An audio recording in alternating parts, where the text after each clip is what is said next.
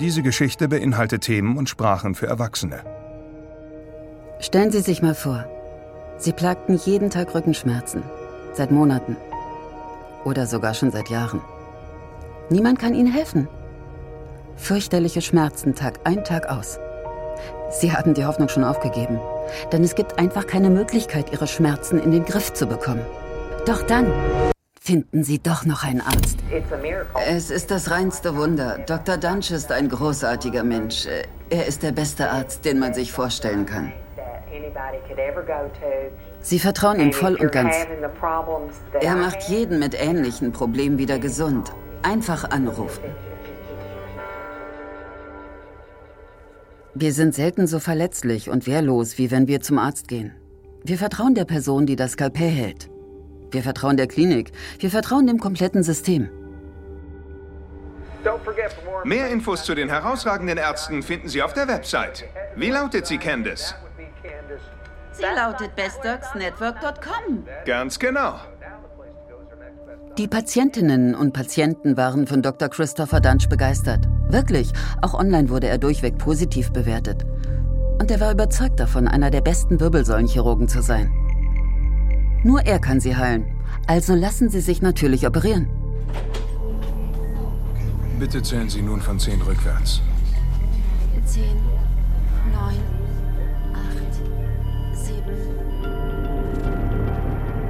Als sie endlich wieder aufwachen, haben sie unfassbare Schmerzen. Und um sie herum finstere Minen. Ihr erster Gedanke, was hat er mir nur angetan? Es stellt sich heraus, dass Dr. Dunch noch eine ganz andere Seite hat. Und zwar eine, die sie weder kennen noch kennen konnten. Sie wissen es noch nicht, aber sie werden nie wieder laufen können. Und damit sind sie noch glimpflich davongekommen.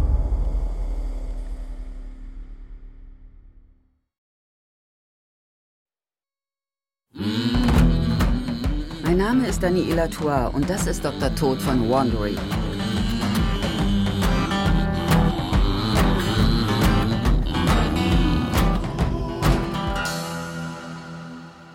Folge 1. Drei Tage in Dallas. Diese Geschichte wurde ursprünglich von Laura Beale, einer Medizinjournalistin aus Dallas, recherchiert und erzählt. Ich werde Ihnen diese Geschichte an Ihrer Stelle erzählen. Ich lebe schon seit über 20 Jahren in Dallas und arbeite dort als Medizinjournalistin. Mittlerweile schreibe ich für überregionale Magazine, aber begonnen habe ich bei der Dallas Morning News. Ich kenne die Krankenhäuser in Dallas in- und auswendig und davon gibt es einige. Das Dallas Medical Center befindet sich am nördlichen Rand der Stadt. Es ist ein städtisches Krankenhaus, ein fantasieloses braunes Gebäude, nicht sonderlich hoch. Es steht dort seit Jahrzehnten und wurde bereits mehrfach umbenannt. Es ist eines von mehreren Krankenhäusern in der Gegend, in denen Dr. Robert Henderson in seiner 40-jährigen Karriere schon gearbeitet hat. Er ist ein schlanker Mann, wird langsam kahl und hat einen kurzen grauen Bart. Am 26. Juli 2012 bekam Dr. Henderson einen Anruf von der Verwaltung des Dallas Medical Center. Es war Nachmittag, so gegen zwei. Einer Patientin, die gerade erst operiert worden war, ging es gar nicht gut. Es dauerte so etwa 90 Minuten, bis ich in der Klinik ankam. Dr. Henderson hat einen hervorragenden Ruf. Er ist Chirurg mit Leib und Seele. Schon seit meinem siebten Lebensjahr wollte ich Arzt werden. Schon während des Studiums merkte er, dass er sich gern um die Probleme anderer kümmerte. Die Patientinnen und Patienten richtig zu diagnostizieren und ihnen dann durch eine OP weiterhelfen zu können. Das Gefühl von Stolz, wenn man eine Krankheit besiegt hat. Jemanden von Schmerzen zu befreien und Menschen tatsächlich zu heilen, das trieb mich an.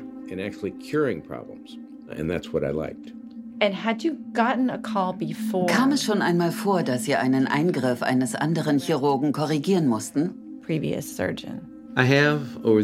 Ja, das ist einige Male passiert. Doch meistens kam die Anfrage von den Chirurgen selbst. In dieser Branche kann es jedem passieren, mal nicht weiter zu wissen. Manche Dinge sind einfach nicht vorhersehbar oder gehören in ein anderes Fachgebiet. Und es kann natürlich auch zu Unfällen kommen.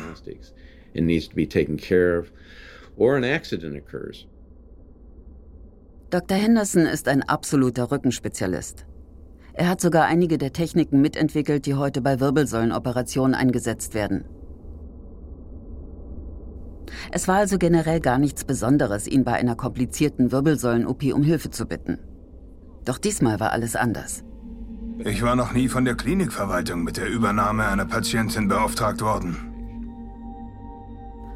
Als Henderson im Dallas Medical Center ankam, klärte ihn die Klinikverwaltung sofort über den Fall auf.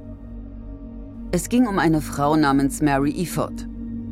Betreten hat sie die Klinik noch auf eigenen Beinen, aber nach der sehr langen OP hatte sie entsetzliche Schmerzen. Sie konnte ihre Beine kaum noch bewegen, nicht mal mit den Zehen wackeln. Jetzt erfuhr Henderson auch den Namen von Efords Chirurg. Ich hatte Dr. Dunches Namen schon öfter gehört. Dr. Christopher Dunch. Was Henderson gehört hatte, klang gar nicht gut. Aber es waren ja nur Gerüchte. Er hatte dem Gerede kaum Beachtung geschenkt.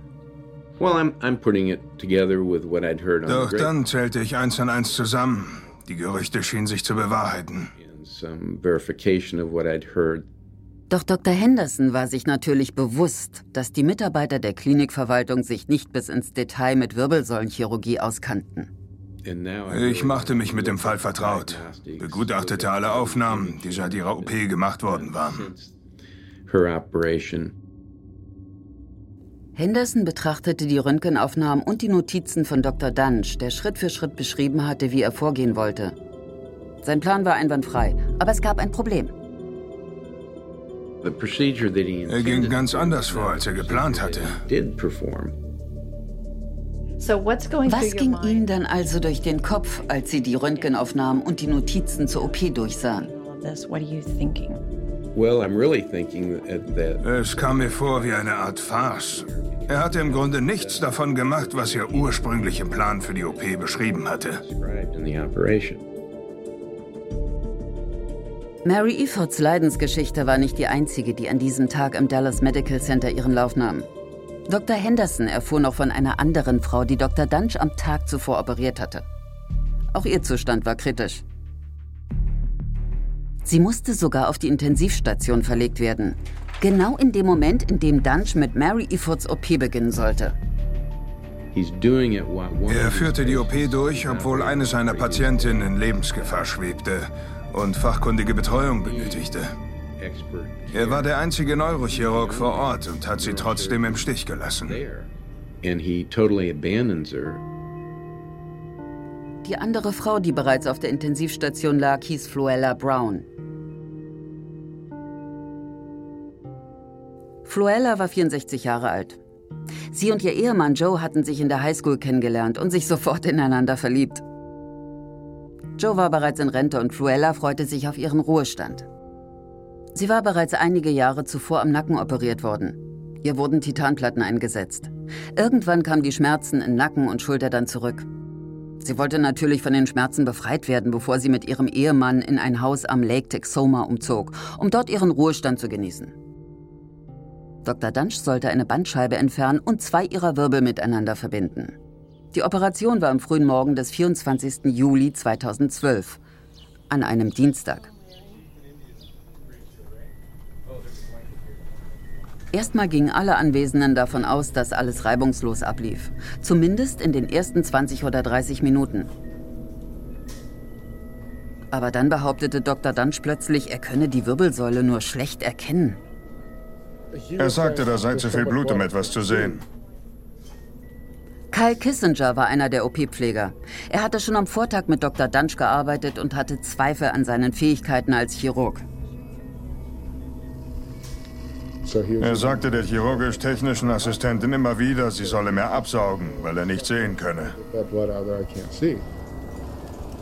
Da war jede Menge Blut.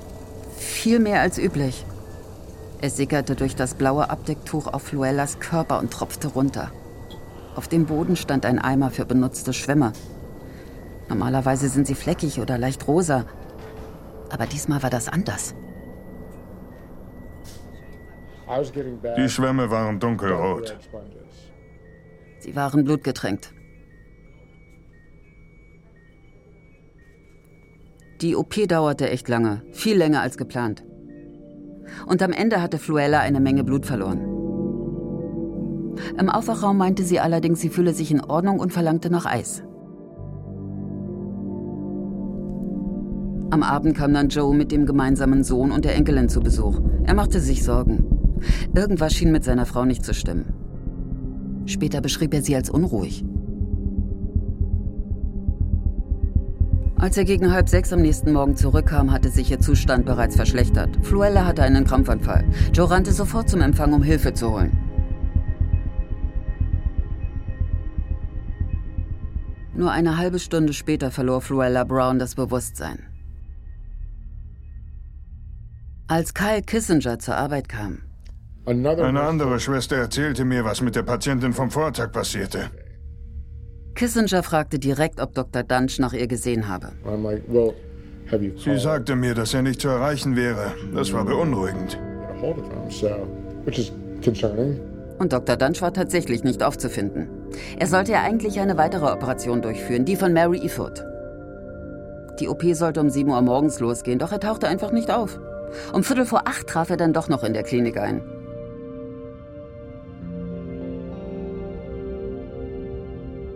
Als er ankam, erzählte ihm Kissinger von Fluella Browns Zustand. Dr. Dunch sah zerzaust aus und war unrasiert. Seine Pupillen waren winzig und er blinzelte kaum. Kissinger hat dann den chirurgischen Assistenten darauf angesprochen. Ich fragte Danny, spinne ich oder hat der Typ was genommen? Aber da war noch was. Dunch hatte ein münzgroßes Loch auf der Rückseite seines OP-Kittels. Das Loch war in seinem Hintern und er, er trug keine Unterwäsche. Deshalb fiel es sofort auf. Aber noch bedenklicher war, dass Kissinger das Loch schon einmal bemerkt hatte. Ich hatte es Montag, Dienstag und am Mittwoch gesehen.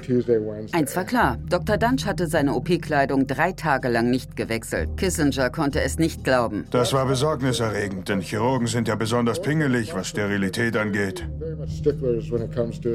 Da seine letzte Patientin auf der Intensivstation lag, hätte es niemanden verwundert, wenn Dr. Dunch die OP von Mary Eford verschoben hätte, um sich um Fluella kümmern zu können.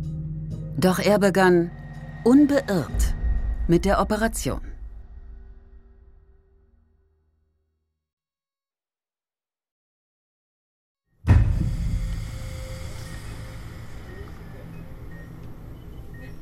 Als Dr. Henderson dann in der Klinik eintraf, bezeichnete er die Operation, die Dr. Dunch an Mary Eford durchgeführt hatte, als eine absolute Gräueltat.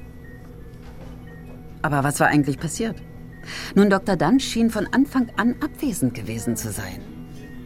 Etwa eine Stunde nachdem die Operation begonnen hatte, wandte er sich an den Pfleger Kyle Kissinger. Er sagte, er wolle eine Kraniotomie bei Fluella Brown durchführen, der Patientin auf der Intensivstation. Dazu müsste man ihr ein Loch in den Schädel bohren, um den Hirndruck zu verringern. Kissinger sagte ihm, das sei nicht möglich. Die Klinik sei gar nicht befugt, Kraniotomien durchzuführen. Sie hätten dafür nicht einmal die richtige Ausstattung. Dunch machte ihm klar, wie hier das Sagen hatte. Er zeigte mir, dass er der Boss war und dass die Mittel, die ihm hier zur Verfügung standen, ausreichten. Ich war nur ein Pfleger, der die OP vorbereiten sollte.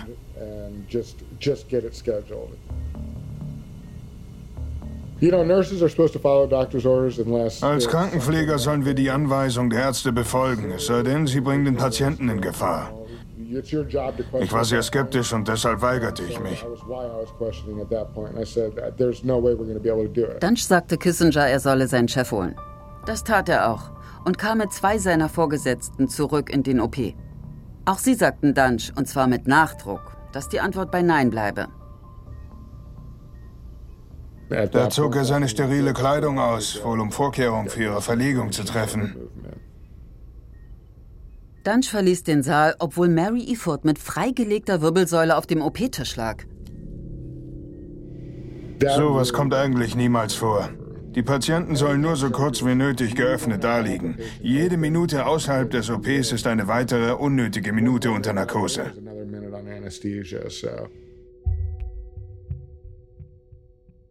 Während Dunch weg war, hatte der Rest des OP-Teams Schwierigkeiten, eine Schraube in Mary Efords Körper zu finden.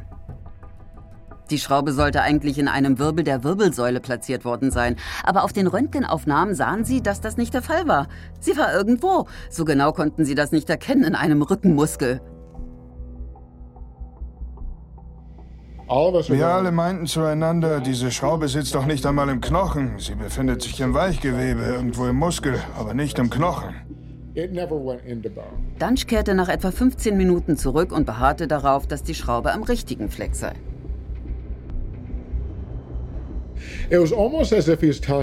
Er schien uns sagen zu wollen, dass die Röntgenaufnahme falsch sei.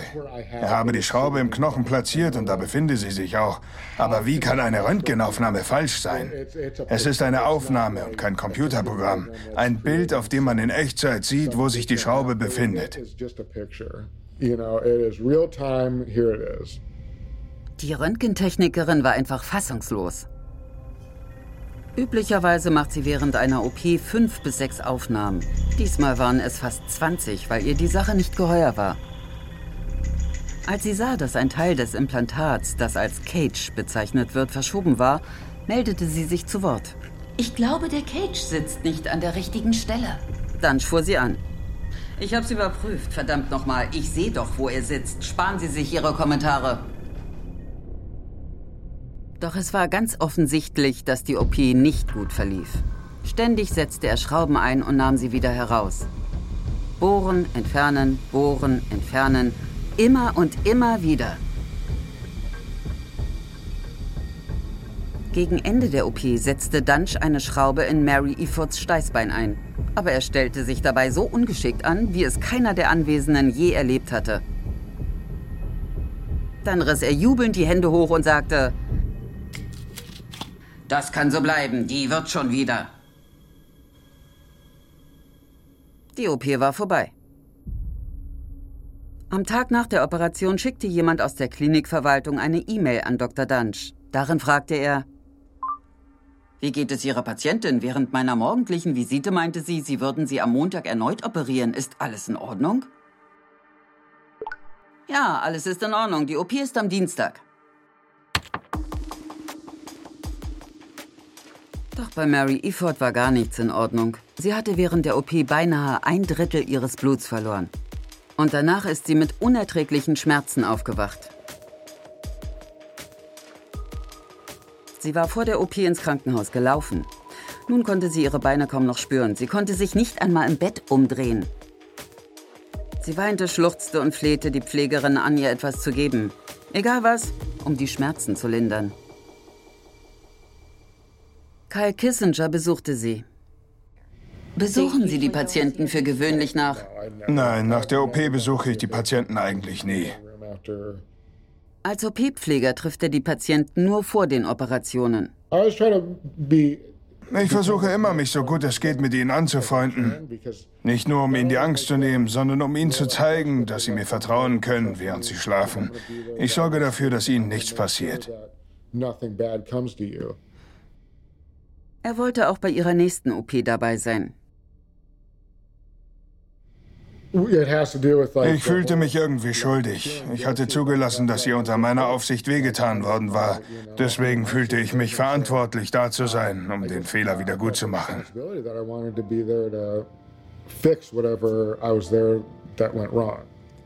Sie fühlte sich aufgrund der Narkose etwas unwohl und war leicht desorientiert. Zu diesem Zeitpunkt besuchte Dr. Henderson sie zum ersten Mal. Sie war nicht wütend oder aufgebracht, sondern vielmehr verwirrt und enttäuscht und deprimiert. Sie war einfach dankbar, dass sich nun jemand anders um sie kümmerte und sagte, sie wolle Dr. Dunch nie wiedersehen. Dr. Dunch again.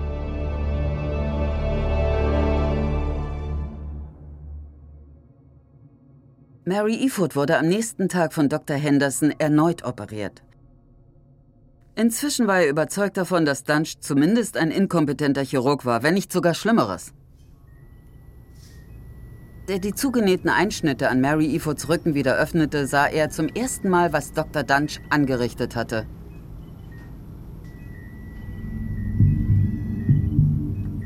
Er hielt alles auf Video fest. Operation von Mary Eford, 28. Juli. Ich wusste, dass es zu einem Rechtsstreit wegen eines Kunstfehlers kommen würde. Schon allein wegen dem, was ich auf den Röntgenbildern und bei der Untersuchung gesehen hatte. Ich wollte die OP filmen und dabei diktieren. Reichen Sie mir das Skalpell, bitte. Er bemerkte eine Schraube, die einfach so herausragte. Genau durch die Mitte des Spinalkanals. Sie hing da einfach so herum. Sie war durch einen Stab mit einer höher gelegenen Schraube auf der rechten Seite verbunden. Diese Schraube war fest, der Stab aber nicht. Ich konnte ihn ganz leicht herausziehen. Das ist die S1-Schraube direkt neben. Während er weitermachte, fand er immer mehr Teile an Stellen, an denen sie rein gar nichts verloren hatten. Es waren drei Löcher in den Wirbel gebohrt worden. Dunch war scheinbar immer wieder daran gescheitert, die Schrauben einzusetzen. Eine Schraube saß direkt im Spinalkanal. Sie hatte eine Nervenbahn durchbohrt, durch die ein Bein und die Blase kontrolliert wurden. Dr. Henderson entfernte Knochensplitter. Und noch etwas. Ich suchte nach der Nervenwurzel, doch es gab keine mehr. Ich verfolgte die Nervenbahn bis zum Doralsack und sah dort ein Loch, aus dem Flüssigkeit sickerte. Die Nervenwurzel war amputiert worden. Sie wurde einfach abgeschnitten. Er hat die Nervenwurzel entfernt, um Knochen einzufügen, wo eigentlich keiner sein sollte.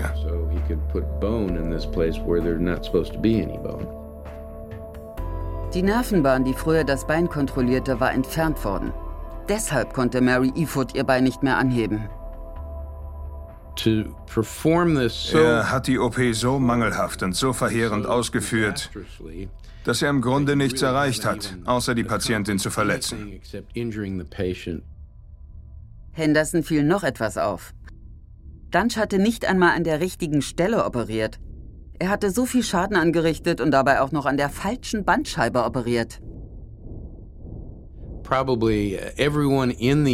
Vermutlich hätte jeder andere der Angestellten im OP-Saal diese Operation besser durchführen können, als Dr. Dunch es getan hatte. Zu diesem Zeitpunkt war Dr. Henderson bereits klar, dass die OP völlig schiefgegangen war. Es schien ihm, als habe der Chirurg zwar genau gewusst, was zu tun war, aber dann trotzdem alles falsch gemacht.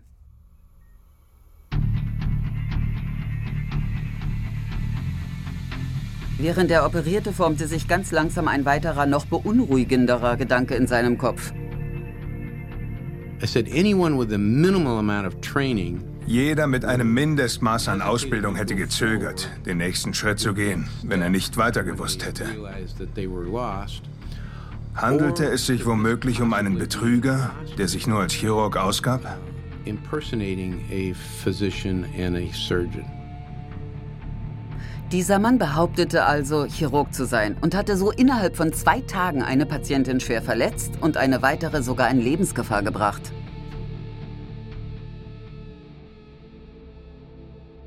Während Dr. Henderson Mary Efoot operierte, verschlechterte sich der Zustand von Fluella Brown. Sie war in eine andere Klinik verlegt worden, aber kam nie mehr zu Bewusstsein. Dr. Dunch hatte eine Hauptader in ihrem Nacken mit einer deplatzierten Schraube zugleich durchstochen und blockiert. Sie wurde schon bald für Hirntod erklärt.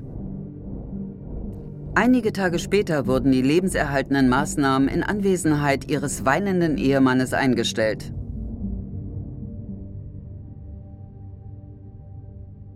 Dr. Henderson hatte derweil beschlossen, etwas wegen Dr. Dunch zu unternehmen. Denn der Ärztekodex besagt ja schließlich, dass jegliche unnötige Schädigung vermieden werden muss. Hinzu kommt, dass man, wenn man die Fähigkeit und Möglichkeit hat, jemandem zu helfen und dies dann nicht tut, dann lässt man Leid und Schmerz fortbestehen.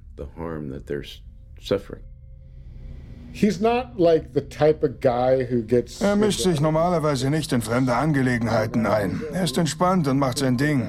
Deswegen hat es mich echt überrascht, dass er sich dann doch eingemischt hat.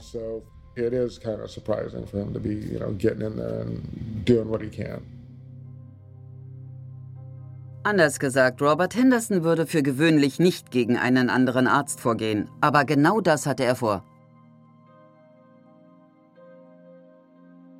Er machte erstmal einen Background-Check von Dunch. Die Verwaltung des Dallas Medical Center hatte Dunch in der Zwischenzeit zum Glück seine Zulassung in der Klinik entzogen. Er durfte dort nicht mehr operieren. Aber das war noch lange nicht das Ende. Er konnte ja einfach in eine andere Klinik wechseln. Und noch eine. Und noch eine. Immer so weiter. Einem Arzt seine Zulassung komplett zu entziehen, ist ziemlich zeitaufwendig und umständlich. Man braucht natürlich Anwälte und billig ist es auch nicht gerade. Es gibt einfachere Methoden, einen Arzt, der Probleme macht, loszuwerden. Einfach verschwinden lassen.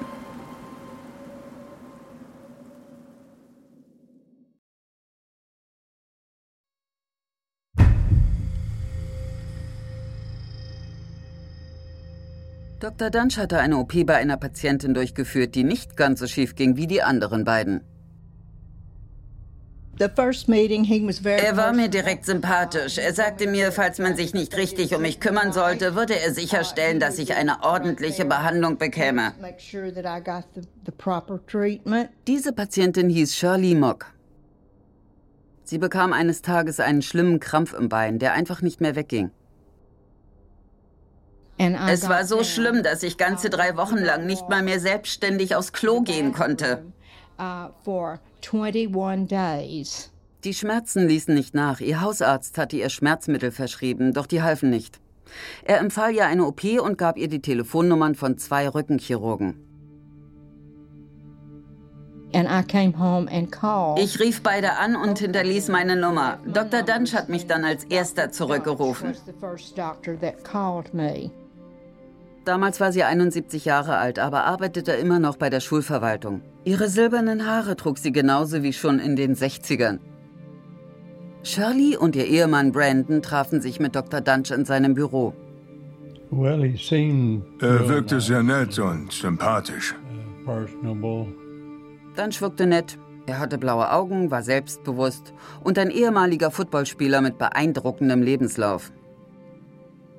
Alles deutete darauf hin, dass er ein guter Arzt und Chirurg war. Er hielt sich für den besten Minimalinvasivchirurg im Südwesten des Landes. Deswegen dachte ich, na wunderbar, er ist der Richtige. Anders als bei den Operationen von Mary Eford und Fluella Brown schien nach Shirleys OP erstmal alles in Ordnung zu sein. Als sie wieder nach Hause durfte, hatte sie weniger Schmerzen. Doch wenige Monate später musste sie zu einer Nachuntersuchung. Dunch machte Röntgenaufnahmen und untersuchte sie. Von den Aufnahmen war Shirley schockiert. Ich konnte an der Seite Metallfragmente und Knochensplitter erkennen. Er behauptete, ich müsse gestürzt sein, war ich aber nicht.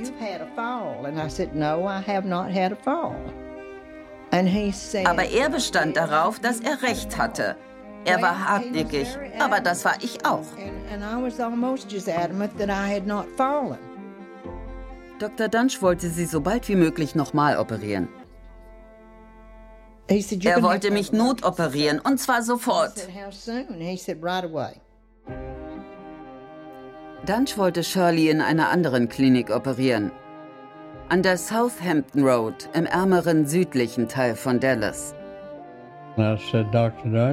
Als ich ihn gefragt habe, wieso er nicht mehr in der anderen Klinik arbeite, meinte er nur, dass es in der neuen die modernste Ausrüstung gäbe.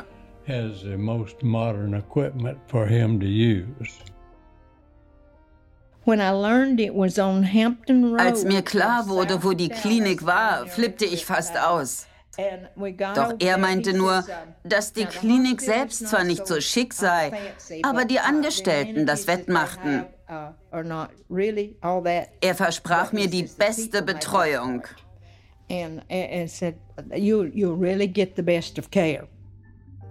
Als wir sie sahen, dachten wir, man hätte sie schon vor Jahren abreißen sollen. Charlies OP dauerte sechs Stunden, doppelt so lang wie die erste.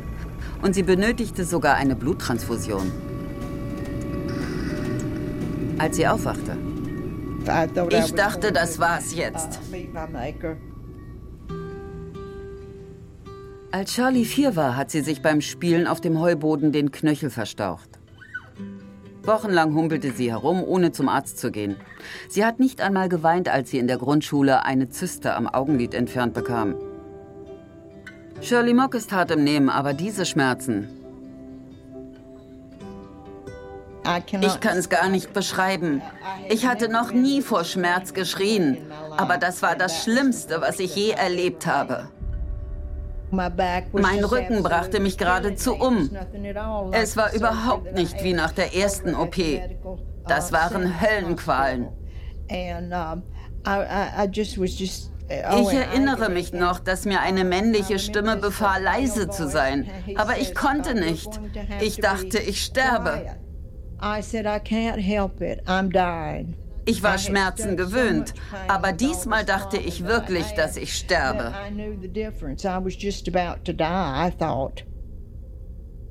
In den darauffolgenden Wochen bekam Shirley Mock starke Schmerzmittel, um die Schmerzen irgendwie zu lindern. Aber sie ging einfach nicht weg. Dr. Henderson war währenddessen damit beschäftigt, die richtigen Fragen zu stellen. Er wusste, dass an Dr. Dunch etwas faul war, doch was genau? Auf diese Frage bekam er später eine schreckenerregende Antwort. Man hält sich immer für viel zu schlau, als dass einem so etwas passieren könnte. Doch ich konnte einfach nicht wissen, dass er ein Stümper war. Ich vertraute ihm. Er war so überzeugend.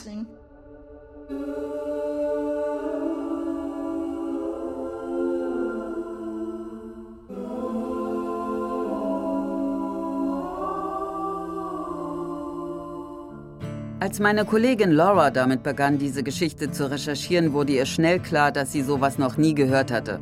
Aber sie war nicht nur von Christopher Dunch selbst schockiert. Die Sache geht viel tiefer.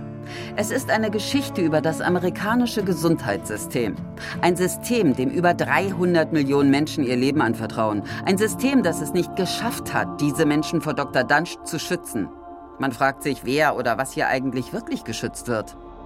Whoa, death don't take no vacation in this land. In dieser Staffel von Dr. Tod. Er war klug, ja brillant, ein Genie. Sie hat sich sofort in ihn verguckt. Ja. Ich habe ihn zur Rede gestellt. Wie hat er reagiert? Er sagte, ich soll mich nicht einmischen. Sie wollten das Problem aussitzen. Erstmal sich selbst und den Arzt schützen und dann den schwarzen Peter einfach weitergeben. Sie haben ihn zu Dr. Tod gemacht. Und genau das ist er auch geworden. Aber ich kenne ihn nur als Chris Dunch. Das ist Wanderys erster von sechs Teilen von Dr. Tod einer investigativen Miniserie über ein System, das nicht in der Lage war, 33 unschuldige Menschen in Dallas zu schützen. Dr. Tod wurde ursprünglich von Laura Beal recherchiert, geschrieben und moderiert. Mein Name ist Daniela Tour. Übersetzung Patrick Augustin. Sounddesign Jeff Schmidt. Jonathan Hirsch ist der Story Consultant. Der stellvertretende Produzent ist Pallavi Kotamasu. George Lavender, Marshall Louis und Hernan Lopez sind die leitenden Produzenten von Wandery.